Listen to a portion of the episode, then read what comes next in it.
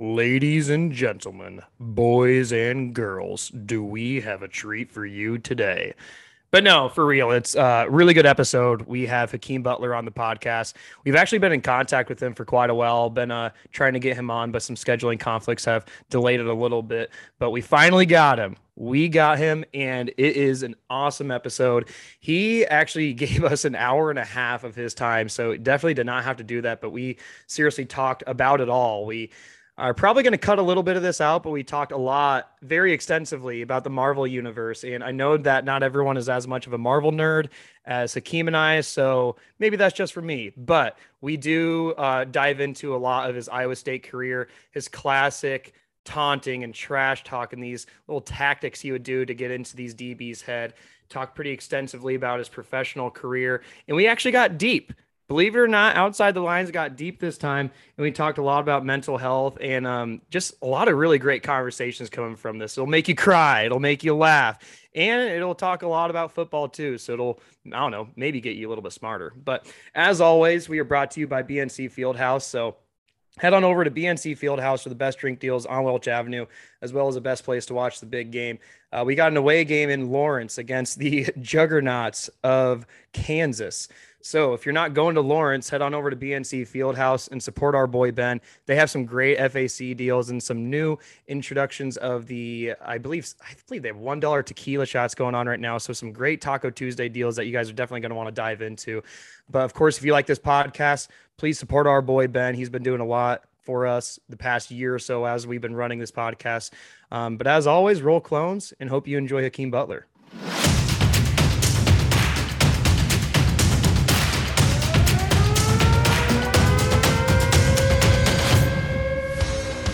All right, welcome in on another episode of the Outside the Lines podcast. Today, we have a very special guest. I would say he's kind of a unicorn that we've been trying to have on the show for a long time. And today, we finally got him.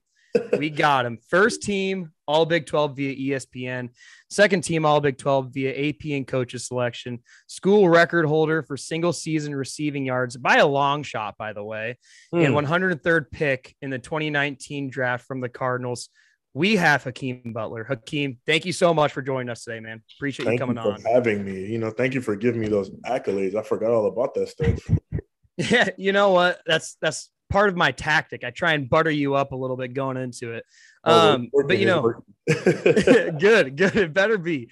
But um, you know, the first question I have just is seriously just in relation to your first career collegiate reception, which unbeknownst to us at the time was going to be a very accurate portrayal of your career at Iowa State. So a one-handed snag for a touchdown, of course, because you're Hakeem Butler um, against UNI. And was that kind of, you know, the confidence that you needed to really just become the human highlight reel at Iowa State, or did it start well beyond that? You know, behind the books where we weren't even watching. Uh, oh man, y'all starting it off hot. Um, honestly. man, if I'm gonna be real, I wasn't even supposed to be in the game. Like when I scored that, like they're like, I remember like I think somebody went down or came out or was tired, and my guy Miles, you know, I only knew a couple plays at the time, and running running a go route was one of them. So my guy Miles put me in. I'm like, shit, you know, I'm gonna just run this go route, and he threw it, and I just made the play. But I mean, I had made a few catches like that before, like freshman year, uh, with Coach Rhoads' staff, where guys were calling me like the freak and stuff like that. It was like it was pretty cool, but man, never did I expect my first catch in college to be one hand like that. But it definitely gave me confidence for like my career, honestly, and moving forward. Because for a while, I didn't know if I would make it at Iowa State, but that catch was like, oh, like you're supposed to be here. So, you know, it was a good yeah. start. What a place to be. Shout out Mouse too. He, yes. He's a good friend. We love Mouse. My dog Mouse. That's my guy. He's like my brother. He wasn't my coach, but now he's like my brother. All right, I'm gonna, I'm gonna piggyback off of that one, and I'm just gonna ask a very general question here. Um, what was probably your favorite play that you made at Iowa State, or maybe the one where you were kind of like maybe afterwards, like even just like how the fuck did I do that? Because I, I feel like there are so many plays that you can go back on like the Hakeem Butler highlight reel at Iowa State of just like breaking so many tackles. You know, like even today, I tweeted out the K State one where you grab the guy with one hand and like just swung him away from you and yeah. still Kansas. ran in for touchdown. Like just these crazy plays that it's like I'm always like, how the hell did he do that? So like I, I want to know if there's one that specifically stood out to you where you were just like even afterwards, you're like, how the hell did I do that? uh man. I was actually thinking this a couple days ago, honestly. But it would it would have to be it's one at Oklahoma State. I think it was Brock's first game. Oh yeah. Yeah, he like he threw it to the back of the end zone. I caught that, dragged the foot, and I was like, dang, like like I, I I played that completely wrong. Like I just like I I never played the ball like that before. It was just kind of weird the way I caught it and everything and got the foot down. I still don't know how I caught it or anything, but it worked. And then I would have to say the Kansas one, honestly, that you tweeted out. Like when I got over top of the guy, I didn't realize how crazy it was until like afterwards when I saw it on TV. I'm like, bro, like that was kind of that was kind of crazy. Like that was like I couldn't believe I did that. And like once again, like I don't think anybody wanted to play that game, like because Kansas was bad. I mean, they're not bad now; they're really good, which is kind of confusing. I'm kind of yeah. worried for this weekend. Yeah. I'm not gonna lie. Hey, man, uh, I saw it, and I mean, but like when he threw the ball, I was just like, "Oh, this is underthrown. Let me go get this." But I didn't realize how crazy it was. And then, I mean, my philosophy is always just to be physical, and I know DBs don't like to be touched, so you just you you just out manhandle them, I guess.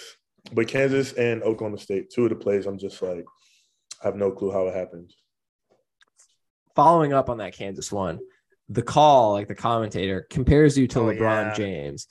Is that maybe like the coolest compliment you've gotten? Like to have someone from like the like the national media maybe compare you to arguably the greatest athlete of our generation? Just to just to be like kind of referenced in the same like i've never no one has ever looked at me and seen me do anything athletic and be like you look like that looks like lebron james. Like that's never gonna happen in my lifetime. So like does that like just the ultimate like ego stroke there? Or like just how does that feel to even just be putting that the same breath as that man no i can't lie that was that was crazy uh once again like i didn't even hear that until probably like months later. Like I watched the clip because we always just get the game copy on the iPad, so that's when I would watch it. Uh, but like I never used to watch like ESPN and stuff like that, like ever. I think I might have watched it one time when I like was on You Got Mossed, and I think it was on that catch. And I was like, mm-hmm. somebody sent it to me. Kyle had sent it to me when I woke up. And I'm like, this is the greatest achievement of my life by Randy Moss. and then I heard, uh, what was it, Baldy, Brian Baldinger, I think, and he was like, he compared me to LeBron in football jersey. I'm I actually wasn't a LeBron fan at the time, so I was like, like when I saw it, I was like, man. But then like all my boys, they still troll me with that to to, to this day, like in football jersey, and I'm just like, bro, like leave me alone. But like for him to for him to think that, man, I just like God bless him. I thank him to this day, man. Like it's a compliment.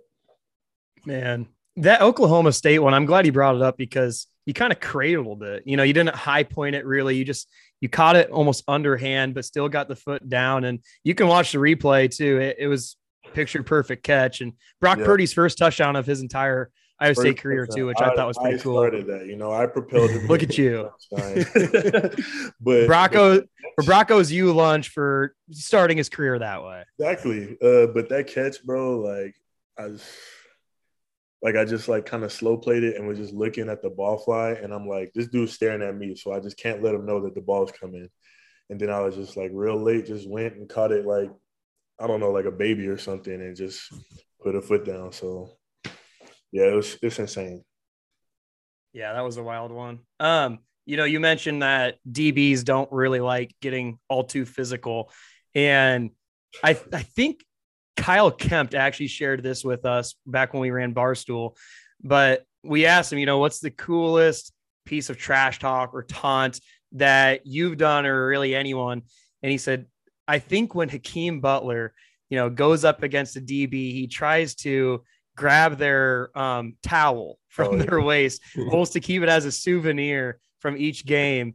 And I caught a glimpse of one of them. Someone had it on an Instagram live. I think it was Deshaunte Jones after you guys beat uh, West Virginia in Oh, yeah, 2018. No, I, uh, was it West? It was West V or TCU. I think uh, that's when I had it you on definitely, like a bib. or yeah, you definitely had the West Virginia towel. But uh, I mean, were there any schools that you didn't collect a towel from that you're like, damn it, I, I need an Oklahoma towel? Or did you get every single one in the Big 12? Uh, some schools didn't have like their logo on it. Like it was just a regular towel. I didn't want it, honestly.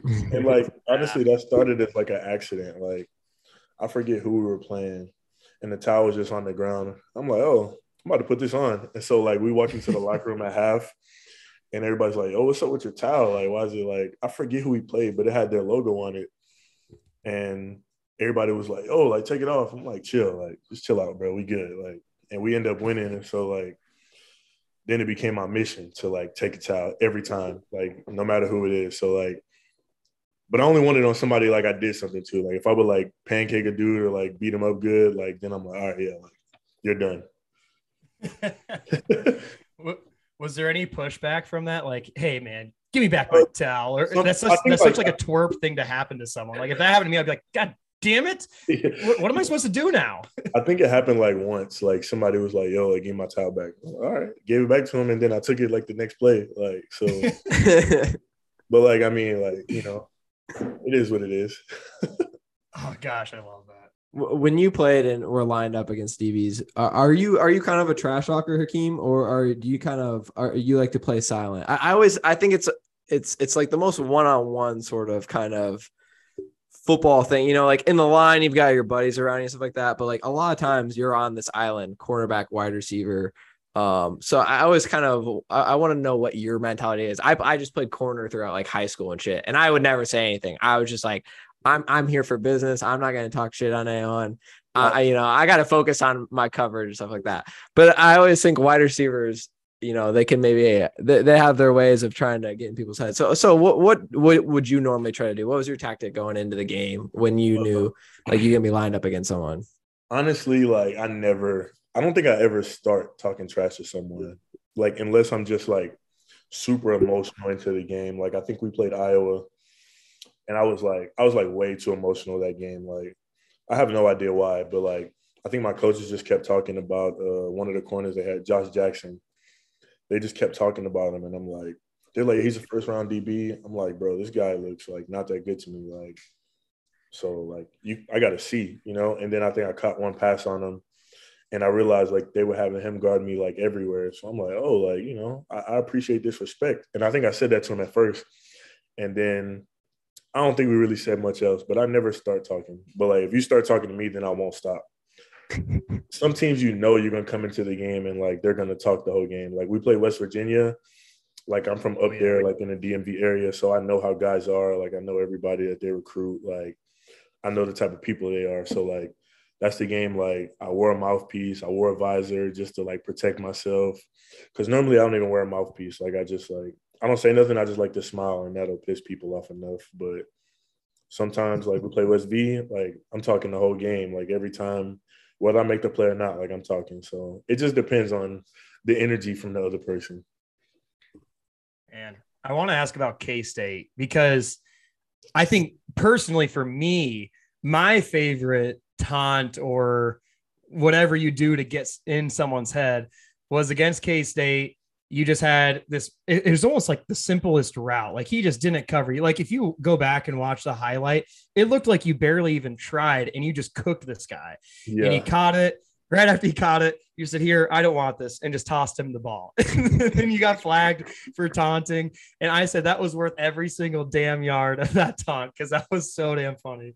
I'm, I'm not gonna lie, like out of every school we've played, I actually hate K State the most. Like like I feel like they cheated us when we were there, and like you know what they were gonna be every year. Like they're gonna be what six and six or whatever every year, seven and Mhm. five. Always whatever. competitive, but never the top. Yeah, like they're always they're gonna be the same guys every year though. Even if it's a different player, it's the same guy you're playing.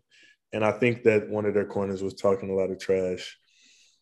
And on that play, like when Marchie was there, I don't know. Marchie was there, I was a different animal because Marchie, me and Marchie, we kind of turned each other up like to another level. Like game day, 8 a.m., we're like, we got music on, jumping on the beds in the hotel room, like going crazy. So when Marchie was there, it was it was he brought a different energy to the whole squad. But I th- I just remember catching it and like the dude just kept hanging on, and I'm like, I just remember turning around. I'm like, if you want the ball so bad, like here, and so I just dropped it, and then because I mean I'm disrespectful on the field at heart. Like I try and hold it in, but like I wasn't even expecting a flag. Like the one ref was like, "Oh, like watch yourself," and then the flag came in from deep. I'm like, bro, like, come on. yeah. but I hate K State, so yeah. I, I kind of have a follow up question to Marchie. I think my favorite post game interview was after the Liberty Bowl. Oh, when um he was talking about how Memphis flipped the helmets and how it pissed him off. He's like, "Well, yeah, I mean, we're going to come into your home stadium and we're going to kick some ass." And and you chimed in and said, "This is Ames South." Yeah. and I just thought that entire like interview, you could just see your guys' personalities and how you guys just feed off one another. I mean, yeah, yeah just talk to me a little bit about your relationship with Marchie because it's it's very evident how close you guys are, and and like I said, you guys just feed off each other's energy. Yeah, Marchie, that's that's like that's my brother right there. Like I, I got to Iowa State first, like came there as a freshman and, you know, just wanted to play real bad. And I remember, I think it was around the time when I was like about to start playing and Marchie got there. And I, I don't know if he played a lot. I don't remember that if he played a lot or not. I don't think he did, but I just remember Marchie coming into like fall camp and like he had one of the greatest like fall camps I've ever witnessed. Like I think it was like it might have been fall camp, spring ball, something like that. But it was like the month of March, and it was mm. his. And he just kept saying his name, and I'm like, March, like, shut the hell up, bro. Like, but like he was just so turned up, and like he just had the greatest camp, and he was my roommate, and we went out together all the time. So we were literally inseparable for a while, like, and so like yeah, like he loves my energy, I love his, and we kind of just it's it's super infectious, like that's just how it was. We had handshakes, dances, like that was just us. Like I actually talked to him like last week, but yeah, that's that's my boy. I love Marchie to death. Love that. We love Marchie too. Yeah, Marchie. Everybody loves Marchie. It's kind of hard not to like Marchie. Mm-hmm. Yeah. Yeah, he's good shit so I wanted to, I wanted to, I had a follow up to the K State one too because I think the best Iowa State game I've ever been to was the 2018 comeback win in in Jack Trice. So it was cold, like before Thanksgiving, when you guys were down 17 in the fourth quarter. I played. You played in that. Yeah. Did I score in that? Yeah. Yeah. you were a leading receiver in it. uh, you have five like... catches for 144 yards and a tutty. Oh yeah, yeah. I remember that game. I remember that game now. I should have had two tuds. I should have had two tuds. I remember now. Like well, some of the years all stick together, but yeah, I remember that game. I was just gonna say because kind of like I mean, if you don't really remember playing in the game, it kind of kind of defeats the I, I remember, like, I remember how, how electric was that? Because like the year before that, we got bullshitted by them, like in in Manhattan, and we hadn't beat them for nine years leading into this game. And it was one of those that coming into it, we were heavily favored. But like I've I feel I and I feel like every other Iowa State fan I talked to that day, like tailgating or outside, we all had this like pit in our stomach of like, I just I don't feel good about this game for some reason. And then like it's the fourth quarter and we're mm-hmm. down 17 and we're just like, God damn it, K State. Like this team's not even good. And and then That's lo and behold, part. like they're never they're never good. It's like, no. bro, how are we losing this? Yeah, but we had the black unis, the oh, amazing yeah. comeback. It was cold. I could not feel my toes. I don't know. That my question was gonna be just like if you could remember that like fourth quarter, like how electric was that when like you know the tide kind of turns and then you can feel the crowd getting back into it and just like Jack Trice in itself. And it could be like a general one of just like you know, when when that crowd gets behind you guys, like how how nice is it to like or like how motivating can it be as like a player to have like like Cyclone Nation or whatever, the crowd kind of like really ramp things up and, and maybe bring some momentum back into the game. Yeah, uh, I was just talking to uh, Julian Good Jones. Like he's like my brother too. Like literally talks to me every day. Like, he calls me too much actually, but uh, we were kind of just talking about like how Jack Trice was and how like like I don't know, people people know Iowa State for what they was. I mean, now you know it's changed in people mindsets because of Coach Campbell and what we've done, but I don't know when I when I visited Ames, like it wasn't even football season, it was basketball season, and I went into the stadium. I think we were playing Texas, and like everybody was like trying to shake my hand and take pictures with me and i'm like what the hell is like what, what what's up with these people? Like these people is like because my brothers had played in kentucky and like i remember them treating us like that but kentucky's like huge on basketball so they just love you if you play basketball but nobody cares about football like that. So like when i got there i was like i love like the love here like the fans you know they they want to shake your hand tweeting at you stuff like that. And then i remember i got there i want to say first game at Iowa State when I ran out that tunnel, I was just like, yo, this is a lot of people. Like, and we were we were trash like the year before and that year, and every game was sold out. And I just remember like it rocking every single time. And then for that K State game, honestly, like I remember the game. I honestly don't remember being down, like because I don't think I was ever like truly like worried about it. Because in my mind, like like you said, these guys aren't that good to me. Like they're just solid and they're not going to make mistakes. So like we just have to be solid too. I remember going into halftime and my coach like cussing me out. He's like, he's like, we got to make a play on the effing ball. And I'm like, I just remember it was like one play I didn't get, but the ball was like underthrown. I'm like, bro, like chill, like we're good. Like I'm running by these people. So I do remember I caught like some deep ones and we just got turned up. And then I just remember the fade in the end zone because I don't think we ever called fade for me. And I'm like, bro, just call the fade, like, so we can end this. Because the dude was like, like five ten, like just this white boy, like he looked scared like the whole game. And I'm like, I'm killing this guy, like. and so he just threw it, and I literally just walk off the line and then just break to the end zone and catch it. And I'm just like, yeah, I'm like, we need to like just win this game. And I just remember the fans, like it was just so crazy. And like you said, we had the all black on. It was dark outside. It was just a perfect atmosphere. Like, yeah, that was that was a fun one. I was actually like genuinely happy like beating K State because I'm never like super excited beating a team, but like when we beat K State, I was like, I was ecstatic. I was like, like we got that off of us. Like I, I hated that team, and everybody keeps. We had like a ten year drought too. Like it was like ten years yeah. until we had beaten them last. And and Coach Campbell definitely emphasized that uh, the the whole week. And like, yeah, I, I, don't like when people talk about stuff like that. I'm like, it's a game. Like, let's just go play. But Coach Campbell always emphasizes the stuff like we need to focus on. So I'm like, well, we got to shut Coach up. Like, I want to shut Coach up. I want to shut the fans up. I want to just like win this game. So, yeah, just had to do it well done you did. And, and, now I, I, don't even know what the record has been since uh since that win but i think we, we are two and one against them. Two and one okay. Um beat yeah, 45 to nothing in one game. No big deal. Could have been like that um, but like you said they they they definitely did us dirty in, in manhattan. And that's the first time like as like a player like because i never try and blame the refs like because i that one was terrible though. Yeah that was, was horrible. Terrible. I never so ever bad when I play basketball, I never talk to the refs because you can't change a call. But like, I just remember like that happened, and I'm like, bro, like we should just fight them right now. Like we should just run. I was like, I don't even care. Like they just they just cheated us. Like they, they really just stole from us. Oh man, yeah, that was that was such a hard one to watch, especially because they went back and pulled, I think, three flags. Yeah, um, all of which were like the right call. It, it was maddening because you're like, what the hell? There was there was one where Lazard just literally got pulled by the DB, and, and it was originally called, and then they picked up the flag, and I'm like, what the hell? Like, are you even watching? But um, yeah, we, we talked about K State and how you know you, you, you don't like them, similarly to most everyone else in Cyclone Nation, but. Let's talk about Baylor because okay. Baylor sucks and I hate them. and you absolutely mossed them. And I'm pissed off that we lost this weekend.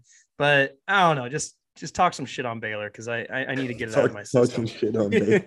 yeah, just go off. I don't know. There's not who'd you, who'd you hate the most from the Big Twelve? uh, Is there bro, anyone that like kind of riled you up? Bro, I had different reasons to hate everybody. Like sometimes I used to create narratives in my head. Sometimes I didn't. Like I think I honestly had no feelings towards Kansas. Like I'm just like you know they are like we're all playing ball out here. They just not that yeah. good. Uh, Texas Tech, I kind of didn't like them. I don't even know why. I just didn't like them. A lot of the Texas schools I didn't like just because I didn't get an offer. I didn't like Texas, the school, mm-hmm. because of uh, who was the Herman? Like I, I hated Herman. Oh my god, Tom Herman. Yeah, yeah, he was a hard guy to like.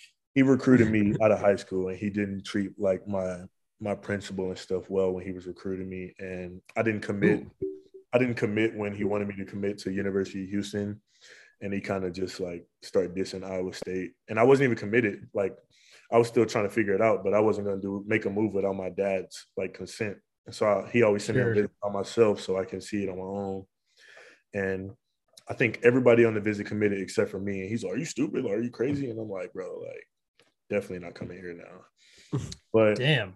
But How did he comes- treat your principal? Sorry, I didn't mean to interrupt. Just, no, no, no. I just like uh I just remember him talking crazy to my basketball coaches. Like, he just wasn't a good dude. Like, I don't even really remember. I'm gonna talk. I'm gonna ask him about it tomorrow. But I just don't. I just remember they were like, "Yeah, like we don't want you to go there." Yeah. I mean, he's got like this vibe about him that just feels like he's better than everyone, and and it and it just was totally exuded by the way he would talk in press conferences, and that was why I didn't like him. And of course, everyone hates Texas just as he is, as they are, but mm-hmm. he just kind of elevated that for me, which just made me turn really sour toward Texas. I don't know. Like I, I had no beef with Texas literally until he got there. Uh, but when it comes to Baylor in high school, me and my friend uh, Steven, uh, we went to we went to a Baylor camp and I remember they like were taking dudes out the line to go to the other side. Now my boy Steven, like he's way better than me. He played at Kansas, Steven Sims. Uh, he's in the league with the Steelers now. Mm-hmm. But like Steven didn't go to that line either. Like they were pulling dudes out. So we tried to go over there. And I just remember like I went over there and one of the coaches was like, nah, like stay in that line. Like we don't want you over here. And I'm like, Ooh. damn, okay. And it was like Art Briles' son. So I'm like, okay, cool. Like, so I think I left after that. And I'm like, all right, yeah, like I'm gonna destroy Baylor if I ever get the chance to like play him. And then I got to the Big 12 and I got to play him like every year. So it was like my mission to like destroy Baylor. He wasn't even there anymore, but I'm like, fuck those guys. Yeah, Baylor. I hate Baylor. so I, I remember that kinda... one catch though, like that one hand, like I still that's another one actually. I don't know how I caught it. Like I truly to this day. I we don't either. I think my eyes were closed. Like I was like because because he was pulling your helmet back. I'm like, there's no way he meant to catch that one. yeah, so I'm, I'm literally just trying to break free, and I think my arm just came up, and I'm like, I'm like, oh shit, I got it. So I just started putting the hand down. I'm like, oh, I got it. Because my mindset when I was young, I was like, I don't know when I'm getting this ball again, so I got to score right now. Like that was that was always why I was trying to break tackles and stuff because I'm like, I never know when this ball's coming back. Like ever. Because there were games where like I would have 60 yards, one catch, 70 yards, one catch. So I'm like, I just got to score right now every time. So yeah, that's why that happened. Love that. Um, so you kind of touched on your recruiting a little bit, and you originally came in as a, a Paul Rhoads recruit. Mm-hmm. Um, how was like that transition to then when Matt Campbell came in? Like, you know, a lot of it is coaching staff and and being sold on on more so you know who's going to be teaching you. And and obviously like you've been at the school too but i think if your coach leaves after you know one year of you only being there you're pretty prone to potentially going somewhere else or, or, or exploring that. Like did you consider transferring? How did that process play out? Or, or was like campbell and co did a great job of like you know kind of you know talking to the current guys and and you know trying to get as many people to stay? Or, or i guess kind of what would you say was maybe your biggest factor in, in choosing to to stay at Iowa State, even though you're the coach that recruited you there decided or wasn't going to be a part of the program anymore? I mean, well, I, I told you before, like we're gonna be real. I'm gonna be real in this like thing. So mm-hmm. I'm gonna just keep it real. Okay. So when Coach Rhoads was there, love Coach Rhoads to death. Like love him to death. Like I would run through a wall if that man asked me to. Like he's the greatest motivator I've ever heard in my entire life. Like he had us feeling like we were the best team in the world and we were like dog shit at the time. But he just had bad, bad people around him. Like, like there were some good coaches in there, but like Coach Mangino wasn't like the best coach for me. Ooh, this is the second time we've heard that. EJ was saying the exact same shit. Not like Fat Mangino. Fat Mangino was like, let me not call him fat. That's kind of mean. Uh, well, big, big man Gino, big man Gino wasn't. big man Gino wasn't like I didn't really deal with him. Like I don't even know if we had a conversation while we were there. But uh, like his son was the receiver coach, and okay. when I was a freshman, like I didn't. I tell everybody I didn't get any better when I was a freshman. Like, like he didn't coach us at all. We just kind of held bags literally when Coach Campbell's staff got there, I remember Coach Gas bringing me in, and he's like, "I'm trying to find your film from last year." I'm like, "Oh, just look like I'm the one holding the bags, bro. Like, look like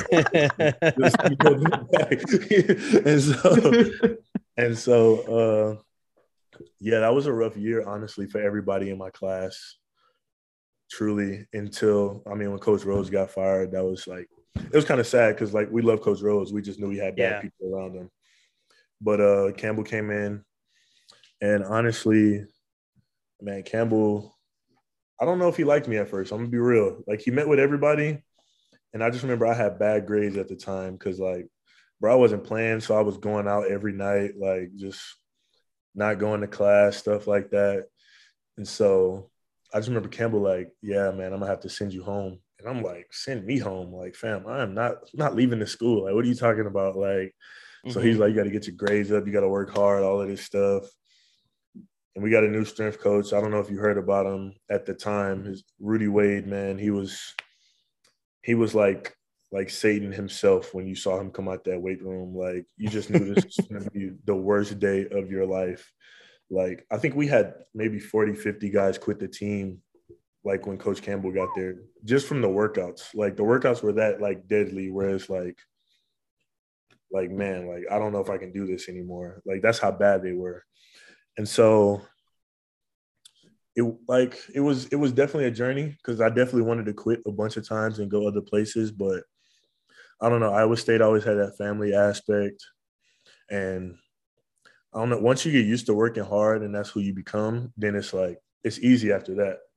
But like I said, I don't always know if Campbell liked me at first, but between Gas and Coach Miles and also Coach Lou, Coach Lou was the coach that recruited me. Uh, I remember him coming to my high school, standing outside the basketball court. He was standing outside the gym during basketball practice. He was like, "You know where Iowa State is?" And I'm like, "Nah, like what's that? Like where's Iowa? and, where's and, Iowa?" Yeah, he was like, "We're in the Big 12," and I'm like, "No, you're not. Like you're not in the Big 12. I've never heard of you guys."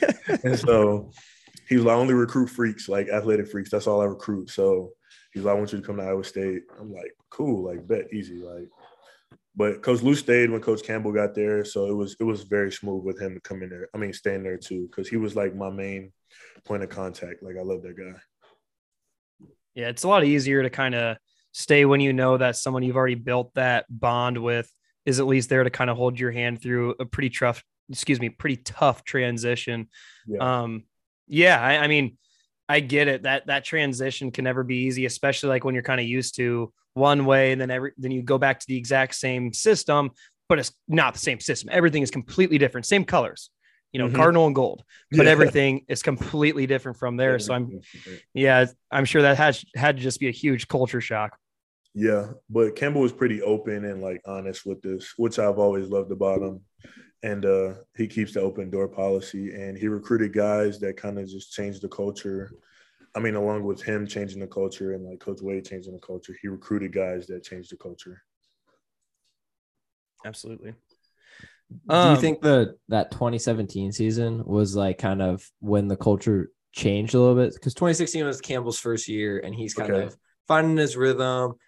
You guys had the weirdest beatdown of Texas Tech and Patrick Mahomes I've ever seen in my oh, life. Oh, was like, that when That's when you guys beat him 66 to 10. Oh no, yeah, we we beat the shit out of Patrick Mahomes. Yeah, uh, three and nine Iowa State team just beats the shit out of future NFL MVP, Super Bowl winner Patrick Mahomes, 66 to 10.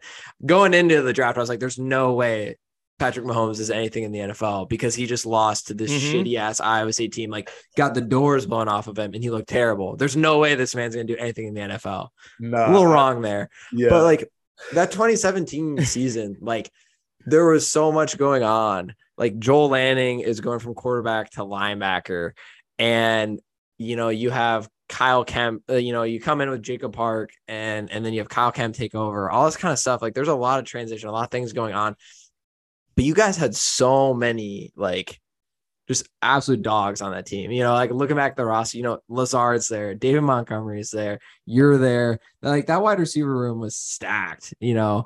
Um Matt and, and I feel like Deshaunte Jones. Yeah, Deshaunte yeah. Jones. Like I was just looking at him like, holy shit, like Kempt had anyone to throw the ball to. It was crazy. So, like, do you kind of feel like that's when you guys kind of got in the swing of things and, and, kind of like maybe got some confidence of like, yeah, we're like, we're not this same old Iowa State. Like, we're we're here, and, and you know, like you guys surprised a lot of teams, and then you guys had that like swagger too. You know, like going into the the Liberty Bowl with Memphis, like kind of talking a little shit before the game. Like that was something that's like not really expected or kind of like a little surprising. You know, Allen Lazard flips the helmet over Memphis helmet over at the end of the game. Joe like Lanning that. says a fuck word. Joel Lanning says fuck on national TV.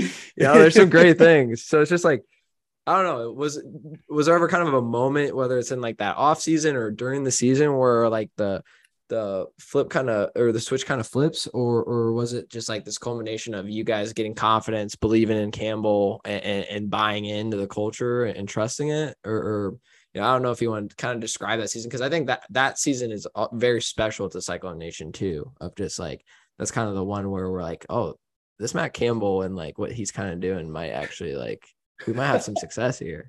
Yeah. Uh, I would say that year we went three and nine with Coach Campbell, uh, that's when we saw like we could play with people because pause, uh, we could like compete with people. but, uh, um, like it was, it was definitely like we lost games, but I feel like a lot of those games were close or even closer than they appeared.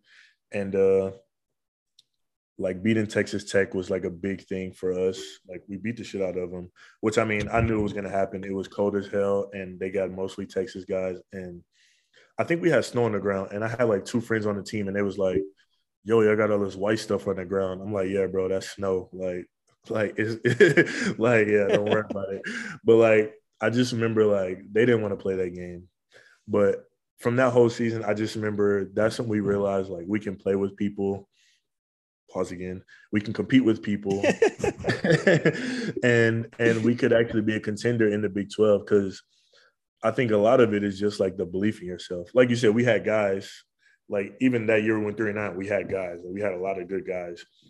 But i don't know if dudes believed in campbell at the time. I don't know if dudes really bought into the team aspect. But the next year that's when like you said it got turned on his head. It was a tough off season long off season. We worked so hard. Like we wasn't going out crazy. We was we was really locked in. Like grades were better on the team as a whole. Everything just as a whole had to come together.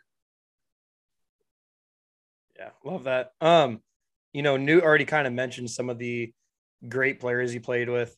I'm just gonna rattle off some names because I didn't realize you've played with all of these folks. Obviously, Allen Lazard, Dave Montgomery, Brock Purdy, Mike Rose, Charlie Kolar, Uwazurike, Kenny Nwangwu, Joel Lanning, Jaquan Bailey, Jake Campos, and even Will McDonald. And so I guess my question is, you know, that's a wide range of talent that Iowa State hasn't had, like, you know, in kind of like a, a conglomeration like that. Um, and based on their position, who do you think was just hands down the best football player? So, like, I'm sure you could say, oh, um, okay. Oh, who is it? David.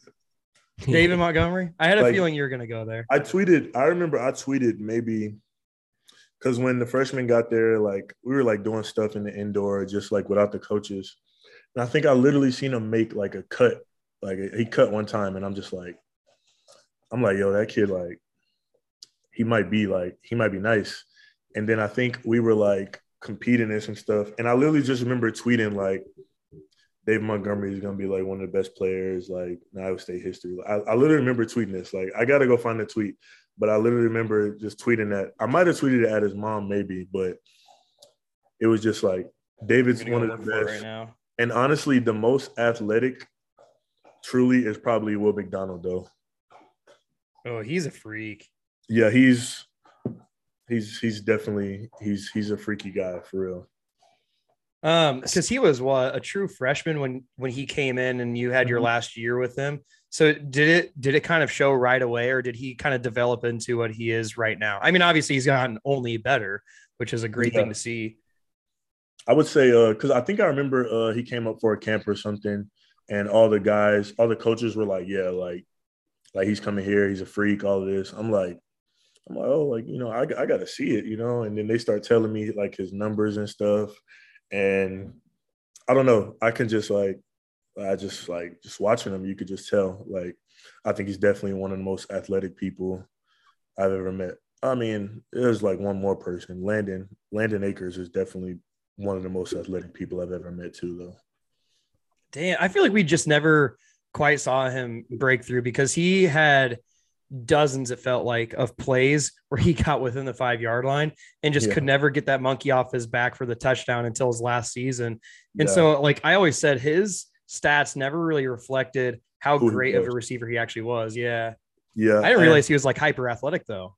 Bro, he's like, it's like he's one of the fastest one like jumps the high like he's just a freak. And I'm just like, I remember he went to school with Julian and and Landen had gray shirted when we had all came up there. So he came up the next semester, I think. And Julian was like, Yeah, bro, we got this like super athletic kid from my school. I'm like, Julian, like, like, shut up, bro. Like, you're just talking. Cause like if Julian loves you, like he's gonna like big up you to everybody. That's one thing I'll say. And so he just kept talking about Landen and then Landen got there. I have a video on my phone of like Landen jumping like a 45, 50 inch vertical. And I'm just oh geez. It's just crazy. Like literally. Man, I did not know he could do that. Yeah. And I mean, yeah, like you said, he he I mean, like you said, it was a deep room, like always. It was always a deep room. So like it was kind of hard we had a lot of good guys that didn't even see the field that like whether they transferred out or whatever, like it was just, you know, we had a good group of receivers for a while. I love that. Um, David or David, we're talking about David Montgomery. And um, I just got to ask a quick question because I know we set this for about an hour. I have a few more questions, but oh, yeah. I want to be respectful of your time. Are you? Oh, yeah, do you need good. to go at any point? I don't got. I don't got nothing to do. Ah, you're the man. All right, go for it, New. So, um, I guess uh, I'm I'm gonna ask another thing about kind of the decision making. How hard was the decision to leave early? Um, was that something that you mulled over for a while, or I, I don't know. I, I always like as a fan, I I feel like I'm like football is such a violent sport that mm-hmm. as and especially this was before NIL stuff too. If anyone, any player can go get money like go do it now because you never know what's going to happen at the college level and stuff like that. And I know it's changed a little bit, but it was the same. It was the same with you. It was the same with like David. It's like I love watching you guys. You guys have been some of my favorite players to spend, and like even now, it's like still rooting for day, like watching all the cycle and stuff like that. But as soon as you guys were like draft eligible and they're like, yeah, the, this player's going to get taken, I'm like, go get your money because like you just don't know what's going to happen. So I don't know if you want to just take us through that process of like, you know, considering coming back because you also were going to be coming back to you know, arguably like one of the best Iowa State teams too. Like that's that's another thing that's hard too is like thinking about that. Like, hey, Hakeem Butler on one of the most talented Iowa State rosters too. So like, how hard was that decision? You know, and, and if you just kind of want to give some insight into into what made you, you know, decide to leave early. Uh, yeah. Uh, that was that was a tough decision, honestly. But honestly, I had made that decision before the season even started. Like I told Campbell, like I told Coach Gas, I just remember going in there to Coach Campbell because I mean Coach Campbell, of course, he wants us to stay. Like he wants us, he wants his guys. You know, he wants to win. But I just remember like I was like, bro, because I had a plan coming into college. Like my college roommate Josh Coleman, like I used to have this thing on on uh, in Freddie Court, like on my door. It was three, two, one. It was like three years of three years on the team, two years playing first round pick or whatever it was. And so like that was my plan from the very beginning to like just you know follow this plan and you know get to live out my dream and so i remember for the season i literally just remember sitting in my room i'm like bro like, i want to go to the league because i saw like a lot of guys well when i didn't see allen get drafted that one kind of that one kind of scared me i can't lie that one that one kind of i just remember because i was there with him every day and i'm just like bro like allen's one of the best receivers like i've ever played with like smart as hell, just tough as hell. And like, I mean, people are seeing it now, mm-hmm. but like, I'm like, bro, like I've worked with this dude every day. Like I know what he's about. Like, so I mean, I really think what he went through was for the better for him. But like, I wish he didn't have to go through it for sure. You know, not going drafted and stuff. But mm-hmm. I just remember telling Coach Campbell, and he's like, "All right, like I'm gonna treat you like a senior. You know, like you're gonna have to work hard and." Like I'm like I'm gonna hold you to a higher standard, which I'm like cool. Like I expect, you know, Coach Gass was like, if you're gonna do this, like you're gonna have to play like it, act like it, live like it every day. So like that's what I did. And I mean, honestly, we lost to Iowa. Uh, who else? We lost to somebody else, and then we lost in the bowl game. And I was like, man, like I want to come back. Like, mm-hmm. and and I just remember Campbell after the game, he just pulled me to the side, and he's like, "I need you back," and I'm like, "Damn!" Like,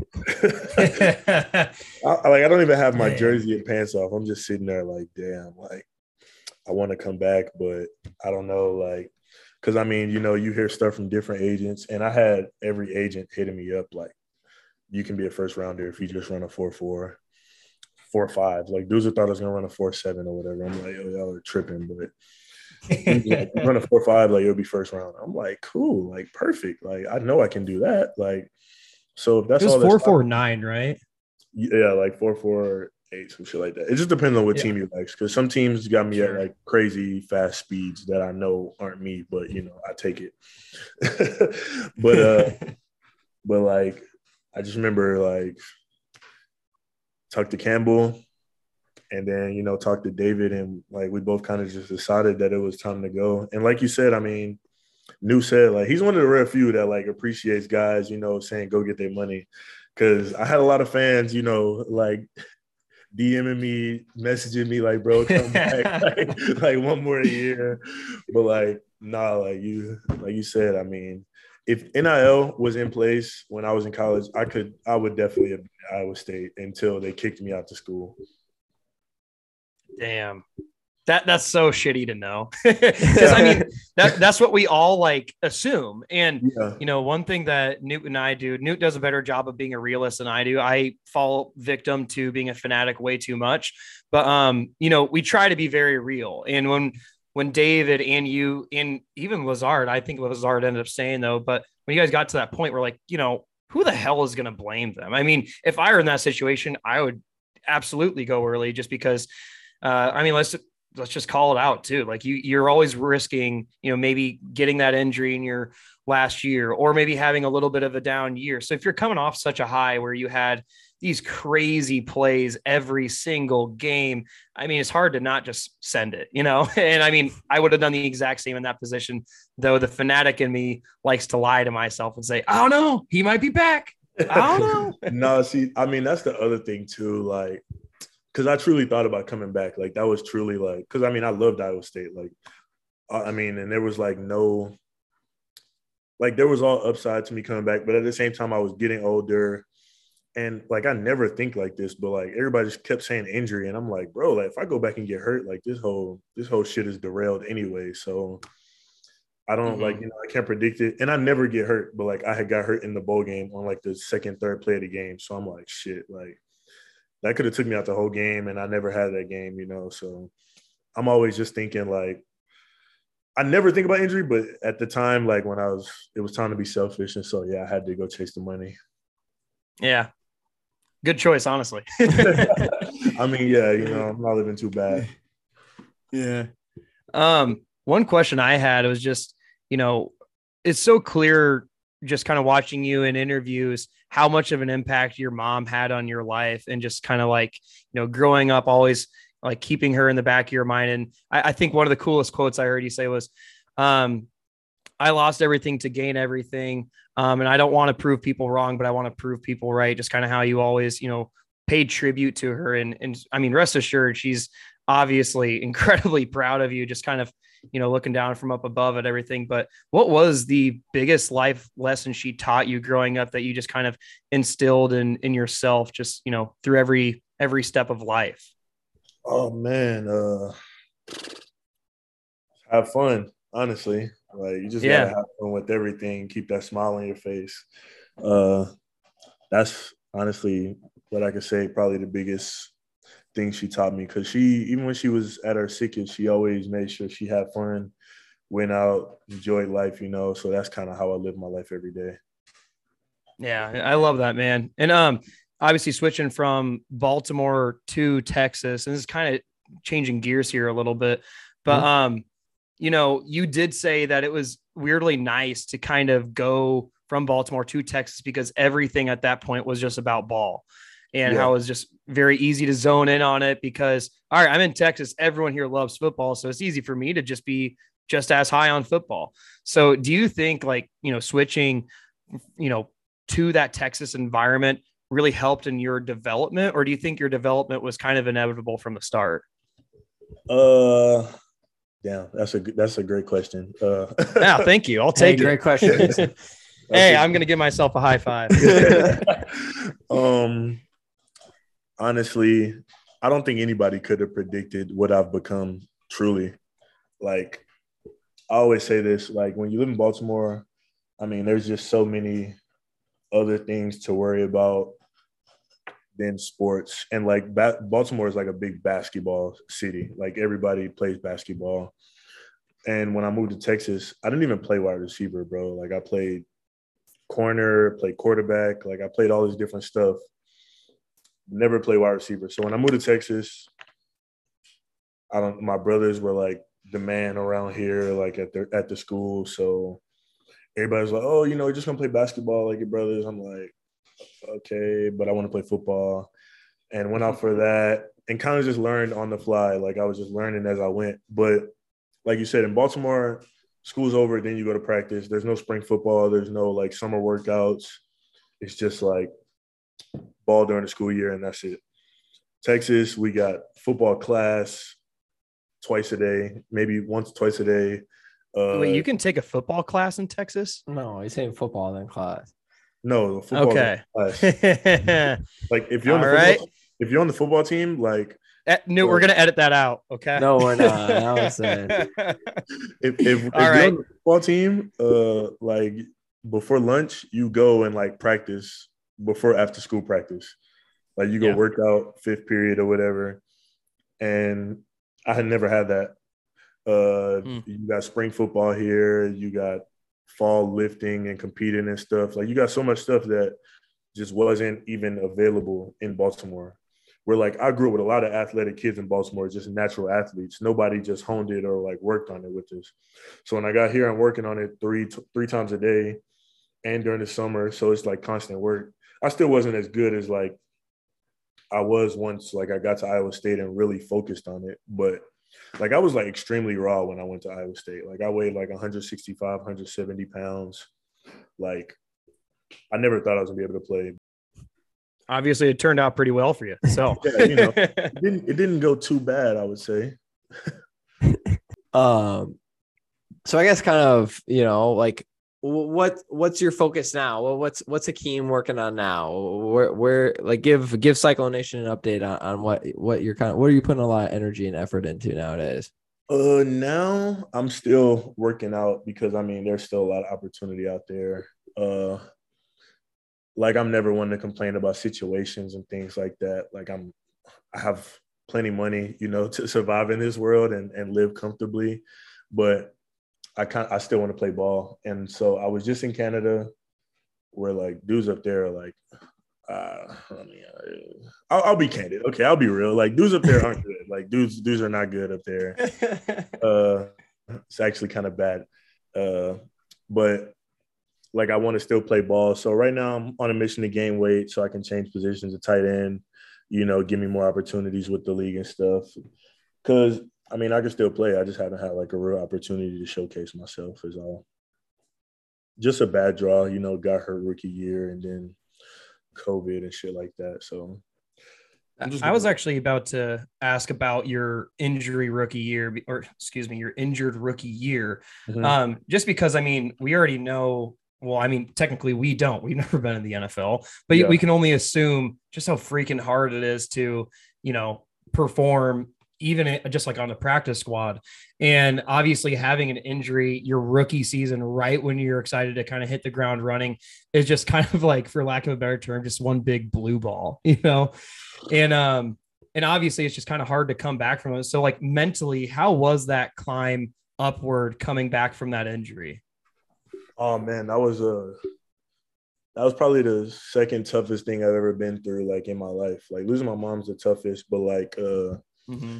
I would say between the draft process, getting hurt, and then come back next year and get a release, that was like the roughest like two years of my life. Like just in a terrible place. Uh I talked to David about this like not too long ago. We were talking and he was talking about how tough it was for him and just like where we're at mentally.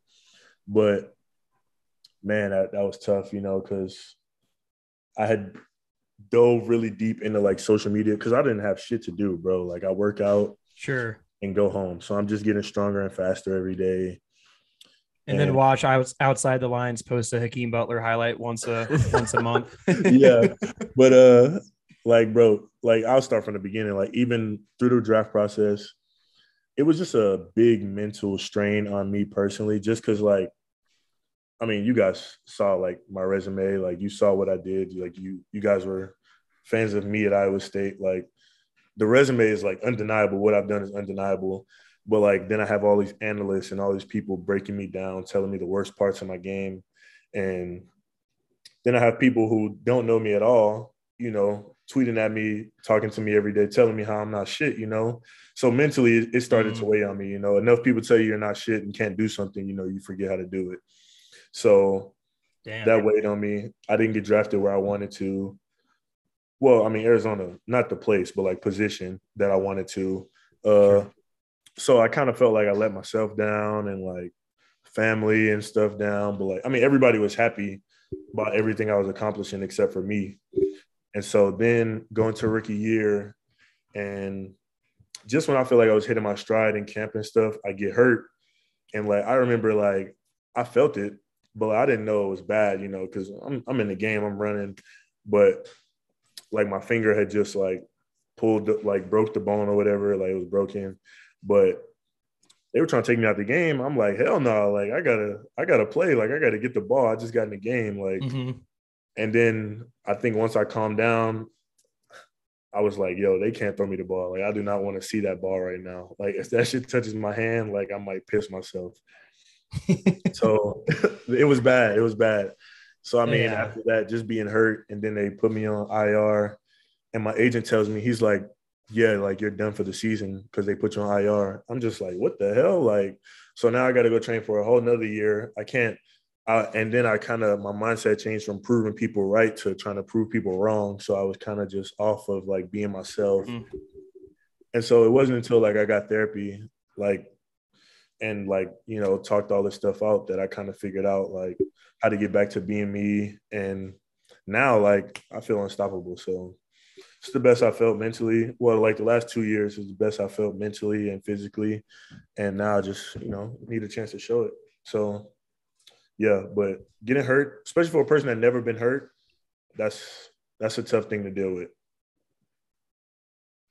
Yeah. I, I want to jump in too. I, I, actually I go to therapy like weekly, and it's it's probably one of my favorite things I do. I've been doing it for almost a year, and it's Ooh. it's like crazy the night and day of like just change. Yeah, like mindset mentality. Like it, it's it's like it's always funny like the sort of the stigma even like growing up as like a kid or whatever or like I don't know you like hear it you're like oh, that person's in therapy. Like, what's wrong with them? But now I'm like, any anything I like try, I try to tell everyone, I'm like, go do therapy. Like, you're, you're, yes. it's like the best money I spend every week. Like, yeah. I, am like, I'm like, it's like the last thing I'm gonna take out of my budget, like on a on a weekly basis or whatever. Mm-hmm. So like, I I'm glad that it's becoming something that like in general is getting.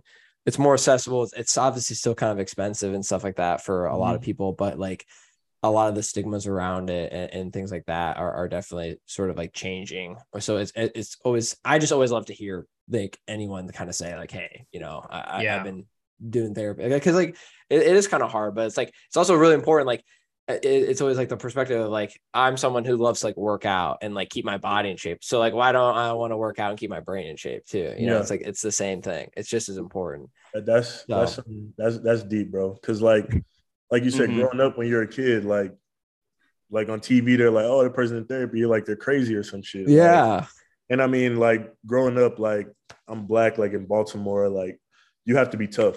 Like you can't really show any weakness at all. So like, you know, going to therapy kind of just like changed my life, honestly. Like you said, it's it's night and day and you got a clear mind. So now you can actually function and you know feel all these different emotions. So yeah, I, I definitely feel you on that. I, I got to piggyback a little bit too, just because we're really big on just mental health in general. My, you know, wife Taylor is a therapist, and she's starting her first uh, job out of grad school in a couple weeks here. But um, yeah, I mean, just kind of going back. I also went to therapy, by the way. I have no problem saying that. I love it because yeah. it's so cool because there are certain things that um you don't realize you have your own answers to, you know. Mm-hmm. And as far as you know, everyone on social media, I mean, unfortunately, t- or unfortunately, Newt and I live it- on the internet, which is like the yeah. most toxic place ever. Yeah, it's like so you toxic. love it, but you hate it. But you know, when you always hear people project these negative things on you, that's not you. That's just what they're projecting on you. Mm-hmm. And unfortunately, they can't help you solve your problem. So like, even if you prove them wrong, like like oh, I made that, I made that awesome catch. Yeah, you know, like suck it larry 69 on twitter you know that doesn't do it for you you have you hold the cards you know to your own success in a way and it's like you can't always find those answers unless you have someone kind of navigating you through them and a therapist helped me out tremendously earlier this spring when my mental health was at its worst and yeah i mean it's, it's seriously one of those things like I try and almost tell every single person I've gone to therapy just because it helped me so much. And it, it is one of those things you don't really realize how helpful it can be until you yourself are actually in the midst of it.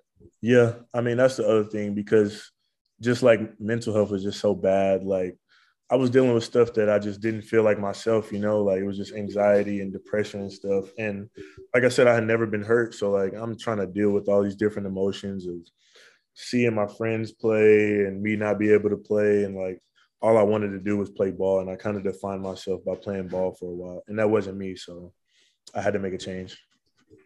Yeah. That's a good place to start, man. Seriously. Definitely. Well, I, I love to hear that, Hakeem. And, and, and one thing that we kind of wanted to like, I don't know, transition a little bit here is is so like I think it's very impressive that you know, kind of coming out of high school, you had like one Power Five offer to Iowa State, I believe, and your ability to transition from the high school level where you know you could say scouts whatever like didn't think that you were good enough to play at the power five level. You obviously like disproved that and dominated uh, at the college level. So I, I guess you know with perspective and like looking back you know we always like to talk to the guys like hey, how hard is it then to do the college to the NFL? Because like that's a whole nother beast of like high school to college. And, and what do you think is maybe kind of the hardest thing or, or something that, you know, you maybe didn't expect to be so difficult in transitioning from the college football level to trying to compete at the NFL level? Mm, I mean, it's a couple of things really. Uh, for one, you got a lot of free time. Like like I don't like it's kind of hard to feel free time, honestly. Like you nobody, nobody I, I, wasn't like in college, you know, I never had a chance to even like really have free time because it's always practice or something. If it's not doing that, then I'm sleeping. We got a lot of free time. Uh that's something you gotta learn to deal with. But I would say other than that, I mean, a big thing is learning the playbook. That's like huge. Like that's kind of like the first thing you kind of really got to do. But then it's just like I don't know. It's, it's, something about once they involve the money that the game just feels a little different. And also, like, you was the man at your school. Like everybody was the man at their school in some way. Now, like, you kind of got to remake your name, unless you're like a first, like first round draft pick. You kind of got to remake your name, and because now first you were a big fish, you know, small pond. Now they just put you in the ocean. And so now they're like, all right, now you got to survive against all these damn sharks. So now like you either become a shark or you get ate up, you know what I'm saying? So it's it's definitely a lot. And then other thing is like you go into the league 18, 19, 20 years old. Oh no, you're probably like 21, 22, you get to the league. I'm in the locker room with Larry Fitz, he's fucking 36, 37, be like my damn daddy. Like, it's, it's, a difference. Like some like cause you come in, I mean, I don't have kids or anything. So I'm just out there playing, you know, for the money and the love of the game. Some of these dudes trying to feed their families. Some of these dudes, you know, like these dudes are really grown, like kids, like yeah. So everybody's different walks of life, so you kind of got to get in where you fit in. And I feel like it's not as transparent as it is like in college. Like if there was an issue in college, like I can go to Campbell, ask him like what I got to do, you know, this that. In the league, you know, you you don't really know, you don't you never really know where you stand unless you're like starting. But even if you're starting, you kind of don't know where you stand because it takes one person not to like you for you not to be on the team anymore. A lot of politicking. Oh, it's man, that shit is. I don't want to get started on that. We're gonna talk about everything, but I don't want to get started. That's a whole different. Um, uh, tell me to piss off if this is if this ends up being a political question. Okay. But I do just remember um, when you were on the Philadelphia Eagles and they transitioned you to tight end, which, first of all, this is a side tangent. You don't have to speak on this unless you want to. But switching that late in your career from wide receiver to tight end, there are so many things. Like, I get that it can be done, but there are so many like different functionalities of the tight end position that just don't really coincide with wide receiver. So when I saw that, I was a little pissed off. I was still cheering you on. I'm like, well, I mean, let's see if we can make it work. But um, as far as the you're kind of play with the, cut you off. You're kind of one of the rare rare few that that realizes that there's like you don't just go from standing up to putting your hand in the ground. There's like exactly there's a whole shit ton you have to know it, to even switch positions. It's one of the hardest exactly. positions to learn too. I mean, like it's why Man. a lot of rookie tight ends take a lot of time to to get integrated into offenses exactly. because you have to be incorporated into the offensive line schemes and blocking and then you also have to know the route tree there's there's just so much more going on with that position and it's it's hard it, it really is it's why like it's very rare to see a lot of these tight ends hit the ground running year one because there's so much learning like you basically have to learn the full ass playbook like as a quarterback does for the most part because you have to know the passing, the rushing, all this kind of stuff with it. So yeah, that's that's the thing. Like if you're tight end, because I mean, I, I'm gonna tell you the story. I got to Philly, and mm-hmm. I remember the first day, he was like, "Yeah, like we're gonna put you in tight end room." I'm like, "All right, you know, I just got to learn tight end routes. Cool, like fine." I just remember walking in the room, and one of my best friends, Caleb Wilson, he was just like, "Yo, like, like strap in, you know, get ready. Like, you got a lot to learn. It's just routes. Like, that's easy. Routes and blocking, cool." And mm-hmm. they start talking about gaps and shit, and I'm like, I checked out immediately. As soon as he was like, "Yeah, you know, you gotta gap this way," I'm like, zone blocking. I'm like, fam, like, as wide receiver, they say block this man or block the safety. It's pretty simple. Like, now mm-hmm. I'm gotta like work with the tackle. I gotta point out people before the snap. It's just yeah, it's a lot that goes into it. Yeah, I, I, mean, and and that was my initial reaction. I was just like, this is kind of annoying to watch as an Iowa State fan to see what he's capable of. Just split him out wide and just make him run deep and let him make a yeah. one-handed catch against you and I, and he's fine. But um, there there was one play in particular, and I I forgive me because I don't totally remember it, but it looked like they were like trying to get you the ball in the end zone. And this is when you're with the Eagles, and there was some form of miscommunication. Uh, I'm sure I could probably dig up the highlight oh, somewhere, yeah. but exactly what, what happened on that play? Because one of my friends asked me, I'm like, shit, I, I don't know. I couldn't get a good read on it. Uh, honestly, honestly, uh, and like I said, just tell me to piss off if you need to. yeah, yeah, I'm, I'm trying to think. Uh, so like, bro, I'm, I'm, like I said, I'm just coming to tight end. Like, haven't even gained no weight. So I'm playing tight end at like 227, 228. And uh, they they they put two plays in the playbook for me, which was like I was like blindsided by when I came in, like because I didn't think anybody liked me in the organization, honestly. Mm. So I was. I mean, it is Philly.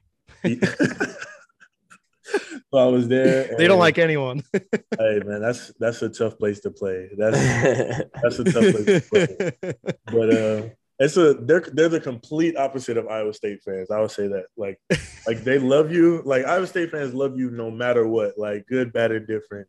Like Philly fans, like I've seen them come down and like cuss out Carson Wentz, like, and I didn't think Carson it was Carson's fault, but everybody was like wishing death on Carson Wentz in Philadelphia. And everybody was like, "Oh, that's just the fans." I'm like, "Bro, that shit's fucked up. Like, I don't care." yeah. But uh, on that play, I just remember uh, I think I went to the wrong side to start it, and came back to the other, and I was like wide open. So I was like, oh, like let's let's hike the ball, and then mm-hmm. the dude ran over late, and like Carson just didn't know how to throw it, like because it was just the guy ran over late, so he was in a weird position. But I was like, bro, just just throw it, like I'll make the play. But he kind of yeah. threw it like, not high. He like threw it on the line. It was kind of bad. So it was just a big miscommunication. Damn, that's kind of what it looked like. But um, yeah. I, am a diehard Colts fan, so I I watched Carson Wentz play for a full year, and he's boomer bust, dude. I mean, some days he brings it, and some days, holy shit! I won't make you talk about Carson Wentz, so That's, you don't have to worry about that. I, I love Carson. Like he's like he's a good heart, and I seen him lay it on the line every Sunday. Like when I'm like, there's no guy. way. I'm like, yeah, there's no way this guy should be even walking right now and because mm-hmm. he was like the most sacked quarterback, and everybody just blamed him. And I'm like, bro, if you're gonna hit every play, like you can't you can't really function back there. So I completely understand. It was just a bad year for the Eagles, which I mean now mm-hmm. they got everybody back healthy and a couple weapons, so they're doing what they do. Yeah, absolutely. I I still I, am gonna put a little asterisk around them right now because they haven't played anyone good yet. But like I, I, mean, like the schoolyard bully can beat up on all the little nerds. We'll like see if they actually play someone decent. Like it's not that hard to beat the Commanders, you know. I'll say this. Uh, I mean, I I definitely believe in Jalen. Uh, I think Jalen has all the intangibles and everything, honestly. So I don't know. We're gonna see. I, I mean, we are gonna see. That's the beauty of the season. That's always yeah. that's always the best part about sports is you find out. Yeah. New is cheering so hard against Jalen Hurts because I said it this offseason. I'm like, he gets better every year. He's not the best thrower right now, but he continually gets better And what he can do with his legs. He can overcome with his inability to throw sometimes. And Newt's hard. like, hey, he's like, hey, man, no, he's not fantasy relevant. And I, I never like, said he wasn't right? fantasy relevant. I don't actually. That. You didn't say that. that. You didn't say me. that. You didn't say that. But ever since you started doubting, ever since you started doubting Jalen, I instantly became all right. Jalen Hurts is my guy. I cannot let Newt win this one. Is, is that why you drafted him in our fantasy league then? No, I didn't. Which I had Kyler Murray, yeah. which okay. is uh usually my okay. so he's not he's not your guy. Then. You didn't draft him, so you can be quiet. K one K one is my guy for sure too. I, lo- I love. I, I actually I wanted to ask about Kyler because to me he is one of, if not potentially, you can make an argument the most talented quarterback in the NFL. I mean, you played with let me just say at Iowa State alone, you play with Joel Lanning, Kyle Kempt, Jacob Park, Brock, Jacob Park, Brock Purdy, all caught touchdowns from them. So it's incredibly hard to develop chemistry with all you know four different quarterbacks within your span of time. There, different. It is, and then talk Zeb, about Zeb someone who's don't forget Zeb. Oh, Zeb. I knew there was another one. So yeah, five. Yeah, yeah. And, and then um Kyler Murray, who just played literally a completely different style than all of them. I mean, how was it, first of all, just I guess two questions in one there, building camaraderie with five different quarterbacks at Iowa State, and then transitioning to Kyler. I mean, was he the most talented quarterback you've ever played with, or I oh, guess who wears that crown? Absolutely. Yeah, Kyler. It's it's like not even him. it's not even close. Uh, I remember Kyler coming out of high school. He was like a myth, like kind of type thing. Like I just remember we came in. It might have been week three, week four, high school football season, and they were like, "Yeah, there's some kid in Allen, Texas. He got 25 touchdowns already." And I'm like, "Bro, like what are you talking about? The season just started. Like, how is this even possible? They're like, yeah, bro, like this kid is insane. And then it's Kyler, of course. And so, I mean, always watching from like afar when he was at OU and at A and M, I'm just like, bro, it's like a short kid. Like, you know, he's he's cool, you know. But then getting there with him in Arizona, he he has most talented, like hands down, I've ever been with. And I would say, honestly, in the league, he's probably like a top three passer in the league, honestly. I agree. And that's yeah. underrated part about him too, because he uses legs so much, but he's always pass first, and he can make you have any, to be pass first. Yeah, he, yeah. he can make any throw, any throw. Like I think, yeah, yeah, he'll have a good year too. Mm-hmm. I hope he mm-hmm. does. So circling back to Lanning, Kempt, Park, Purdy, and Noland, how did you build just such incredible chemistry? Or did you pretty much just kind of like you had a classic Hakeem Butler catch where you're like, I don't know how I did that. You know, just building that camaraderie with five quarterbacks. Like, I don't know. I, I just did it. I would say between uh me and shit. Okay. Okay. Me and Joel, I don't know if we ever really had chemistry. Yeah. He kind of just threw me the ball. me and Park, again, I don't know if the chemistry was all the way there. He he just had crazy arm talent too. And then uh who was it? Me and Zeb had had chemistry for sure. And me and Kyle didn't have much, but I mean, Kyle's so smart and he throws such like a, a very catchable ball that like it was kind of easy. And then me and Brock, I, I don't know if the chemistry was like there there, but it was building. Like if I'd came back for another year and we'd have worked the whole off season together, it would have been scary. But mm-hmm. I think he kind of just started to listen to me a little bit when I'm like, bro, just throw it. Cause he's a real like want to think it out, you know, methodical guy. I'm like, bro, mm-hmm. just throw the damn ball. Like, like I'll be there. Trust me. Mm, just like that Kansas catch, Randy Moss, baby. I mean, I kind of think the biggest trust throw he's ever done for me was uh, the Washington, uh, the Washington, oh, the Washington State. Yeah, where he just that kinda, snag, that snag is ridiculous. The thing that is, was I, just I like crazy, catch, but I really like that throw. Like when I look at it, like he gets killed on the pass, like, but he just like rips it and then just like takes the hardest hit ever, and it's just like, damn, that was a beautiful work of art. Yeah, that was an incredible play. I think I was going to say that one. And then I know it's Akron. I know it's Akron. But you and David Montgomery had crazy highlights. The one where David Montgomery basically tumbled over a guy and still stayed on his feet and kept running. Um, and then yours, where you had the most acrobatic touchdown. You're upside down, still saw the pylon. I mean, did you see the pylon or was that another? Yeah. No, I, I it looked like I, you saw it. Yeah. yeah, I definitely saw it. Like, I saw it the whole way because, like, incredible I couldn't decide. Like, bro, in my life, I've always just wanted to hurdle somebody. Like, that's always all I wanted to do. Like, I still never kind of did it for real, but I just remember, like, I saw him coming, and I'm like, damn, like I might try to like hurdle him, and then I'm like, no, I should just jump, like, dive over him, and then I got like caught in between, and so he kind of just like hit me in my leg like harder than I've ever been hit. Like I couldn't even walk for like a day or so because the knot was so big in my leg. And Damn. I was just I just remember looking down at it and I'm just trying to hit the pylon just like to get the touchdown. So yeah. That one was crazy that was too. incredible play. Yeah. yeah the adrenaline must have saved you because you got right back up and put your hands up like a touchdown. I'm, I'm, always, I'm always get up. One thing I'm always get up. Like you know, I can't give anybody satisfaction, faction of just like laying me down. You know, so even if the hit's terrible, I'm gonna get up. But when I'm on the sideline, you know, and it relaxes, that's when I'm like, damn, like he he fucked me up. it's good stuff. Um, new. I have one more question. How about you though? I have one last question as well. So, okay.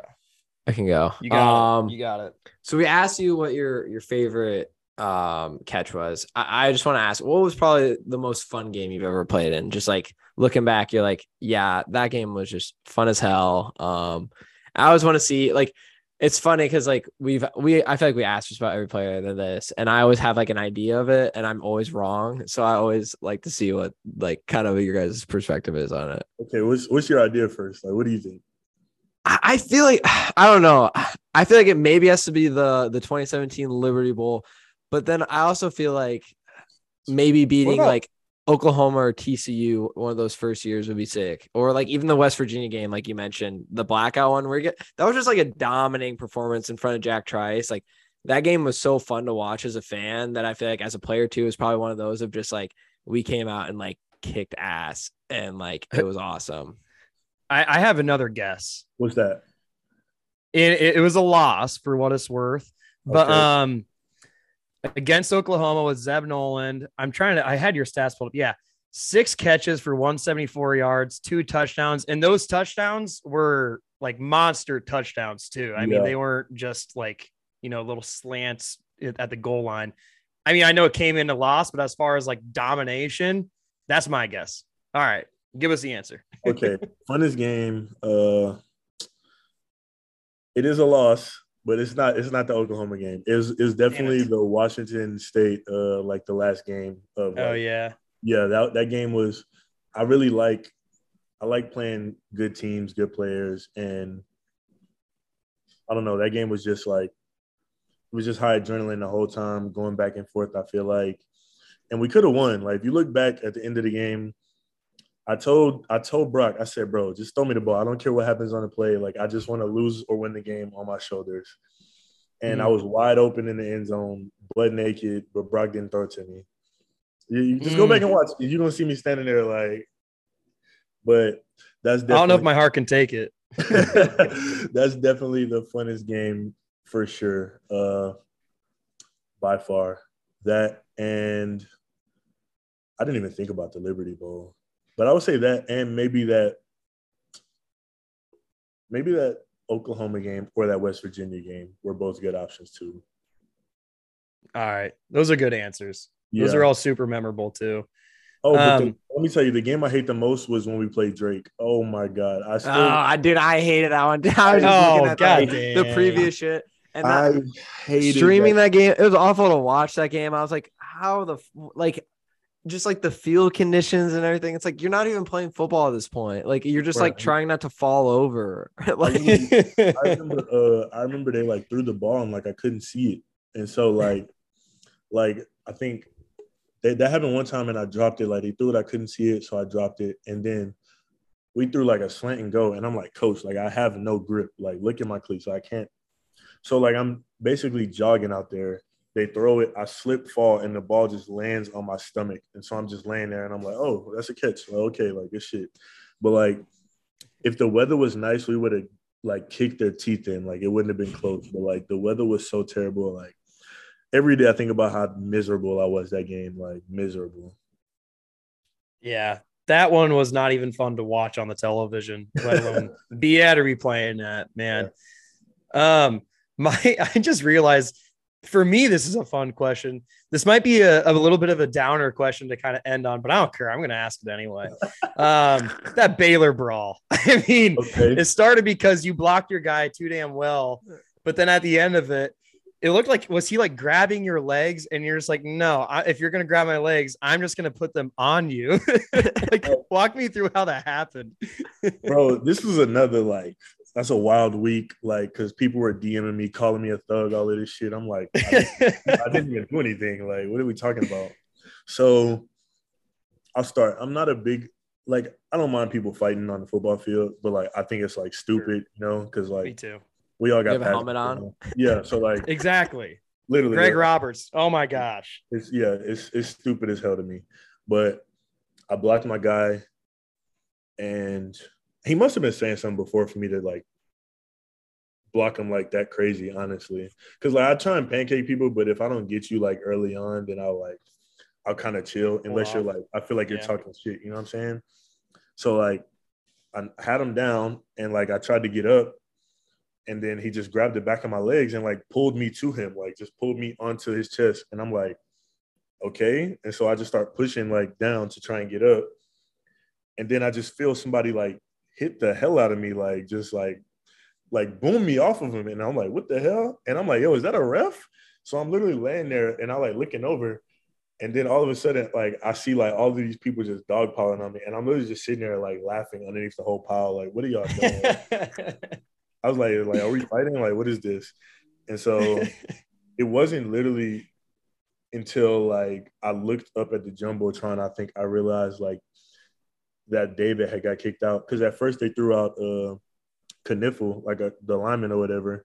They threw yeah. him out, and so I was like, oh, cool, like you know, we lost Josh, like like we can get another lineman in there. Then he comes running back out like a wrestler entrance. Like he comes running out like a wrestler. And then like they're like, yeah, David's kicked out. I'm like, I'm like, oh my God, like we don't have David for next week. Like this is crazy. The thing I love about that video too is is David is immediately like sprinting over to get in like the like it, it just like shows God. who Dave Montgomery is. Like yeah. Going on and he's like, no, I'm getting in like and it's like it's like you you love seeing that from I don't know. It's like yeah, it's a fighter or whatever, and he's one of our most important people, but at the same time, it's still like so awesome to see him. Like he's like, no, no one's fucking with my boy. Like I, I'm getting in here. That's so. what I love most about like Iowa State. Like just because like we like we are like a family. Like that's like what we are. Like everybody still stays in contact with one another for the most part. Like in that locker room, it's like we are family. It's just us versus everybody else. And so, I mean, David running over there like that. I think the play before they like hit him into the Gatorade on like some some. Movie. Yeah, they hit him late. Like it was getting way chippy. Yeah, and it was like dumb. something's about to fucking happen here, and yeah. then lo and behold, something happened. that, that might have been actually what happened. Like I might have been trying to pancake dude to get back for David getting hit out of bounds like that. That might have honestly what sparked it. But like, I think coach told us before the game, like, oh, these guys are like, you know, they're gonna try and do this and that. I'm like, bro, like, I'm not worried about that shit. Like, so, but yeah, I'm sick that David got kicked out because we'd have beat the shit out of Texas. Uh, but you know, it is what it is. Yeah, that was tough. I, I just I've clowned on Greg Roberts so much. Just the whole idea. I saw of, he blocked y'all guys, right?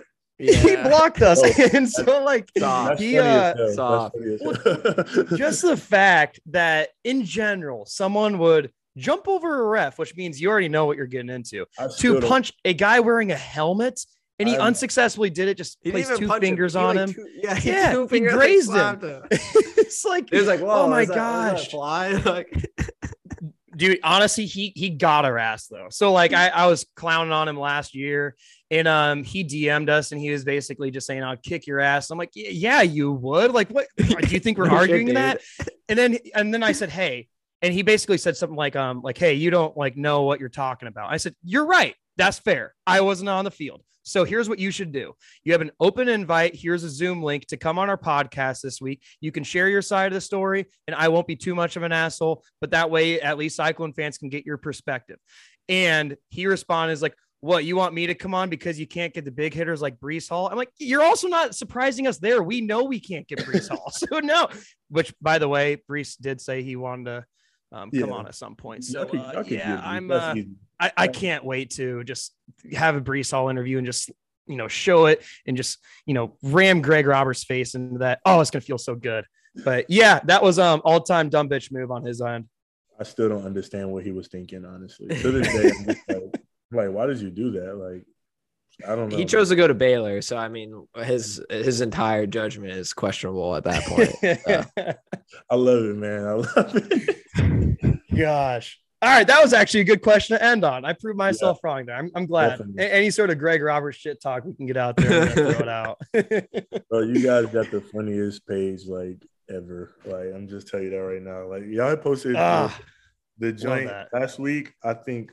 Let me see. It was like uh, dumb bitch juice. Like I don't know, bro. Like, yeah. remember, it was like, Greg Roberts trying to jump over a ref to hit Dave Montgomery just, with the helmet on. Swiping, and I'm like, bro, this is actually the funniest shit I've like seen in a while. well, yeah. thank you. That is that's the that's an A1 compliment we've received on the page. So I'm going to um I'm gonna quote that, hang it above my mantle from Hakeem Butler. Yeah, the dumb bitch. I mean, he is. He, he was a dumb bitch for that. Like, what else can you say? It's getting funnier and funnier, bro. I swear. well, man, we see. I mean, we've never had an interview go as long as this, so you did not at all have to give us the amount of time you did. Of course, man. Um, I had a um, good time, man. Dude, it was great having you, and thank you so much for being here. But um, yeah, Newt, do you have any last minute thoughts before we let Hakeem go? No, just thank you for hopping on, Akeem. We've loved talking to you. It's I feel like every time we've talked to you, it's been it's been great. So we'll have to do it again soon. Open invite. You come on. You can be a, a part of outside the lines. We'll we'll throw you in there. You can you can replace Mason or something. So oh, piss I'll, off. I'll, I'll think about it for sure. I think about it. All right, man. Well, like I said, you were like one of our white whales coming into this. We were just wanting to get you on the pod at some point. So glad we could finally do this. Um, and yeah, like he said, anytime you want to come on, I'll I'll jump off if you want me to. I, I can nah, leave bro. and it can just we all gotta be together. Topic. We all gotta be together. all right, good shit, man. Well, yeah, appreciate you coming on, man. And one last thing we do is we just kind of give our fans a quick little roll clones before we sign off. So again, thank you for everything, man, and roll clones. Roll clones. There we go, baby. Roll clones, yes, baby. Sir.